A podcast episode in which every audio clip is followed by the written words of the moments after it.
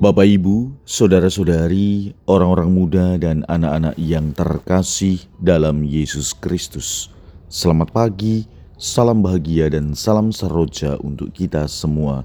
Berkah dalam bersama dengan saya, Romo Antonius Garbito Pambuaji menyampaikan salam dan berkat Allah yang Maha Kuasa dalam nama Bapa dan Putra dan Roh Kudus. Amin.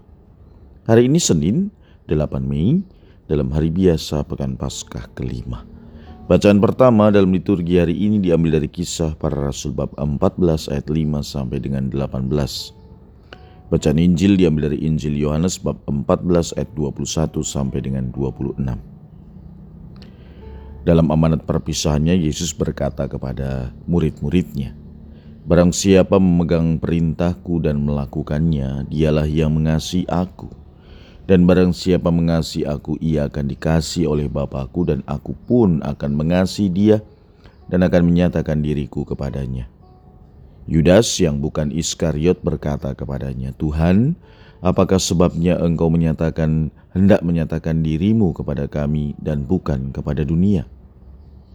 Jawab Yesus, jika seorang mengasihi aku, ia akan menuruti perintahku.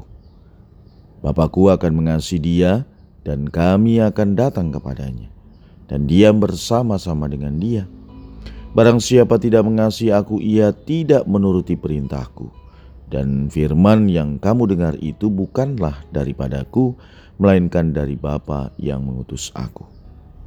Semuanya itu kukatakan kepadamu selagi aku berada bersama-sama dengan kamu. Tetapi penghibur, yaitu roh kudus yang akan diutus oleh Bapa dalam namaku, Dialah yang akan mengajarkan segala sesuatu kepadamu dan akan mengingatkan kamu akan semua yang telah kukatakan kepadamu. Demikianlah sabda Tuhan. Terpujilah Kristus. Saudara-saudari yang terkasih, ada dua hal yang bisa kita renungkan dari sabda Tuhan hari ini.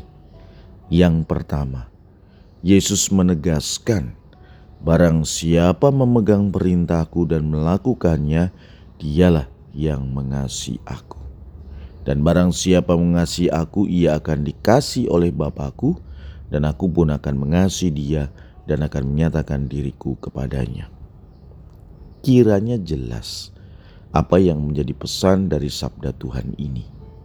Kita diminta untuk senantiasa memegang perintah Tuhan. Dan tidak cukup hanya memegang, tetapi melakukannya. Artinya, kalau kita sudah mendengar sabda Tuhan, tetapi kemudian kita mengabaikan sabda Tuhan itu, berarti kita tidak mengasihi Dia.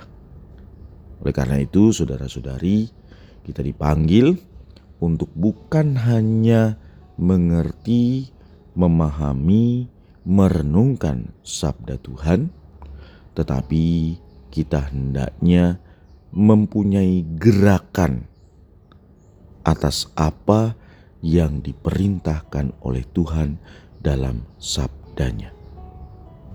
Yang kedua, yang membuat kita bisa bergerak itu bukan atas dasar kehendak kita sendiri, tetapi Yesus menegaskan penghibur yaitu Roh Kudus yang akan diutus oleh Bapa dalam namaku.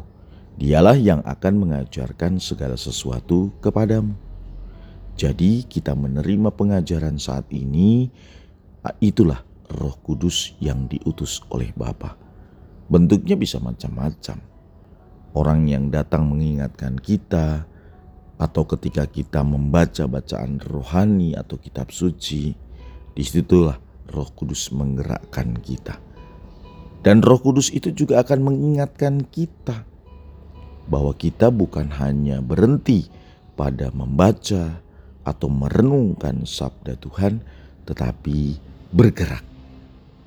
Marilah, saudara-saudari yang terkasih, kita mencoba memahami sabda Tuhan hari ini dengan terus mengupayakan diri untuk melakukan apa yang menjadi kehendak Tuhan. Dan ketika kita melakukan apa yang menjadi kehendak Tuhan, di situlah kita menyatakan bahwa kita mengasihi Dia. Marilah kita berdoa. Ya Tuhan, semoga rahmat dan sabdamu yang kami dengar dapat terus kami wujudkan dalam kehidupan kami. Terpujilah Engkau Allah kini dan sepanjang masa. Berkat Allah yang Maha Kuasa dalam nama Bapa dan Putra dan Roh Kudus. Amin.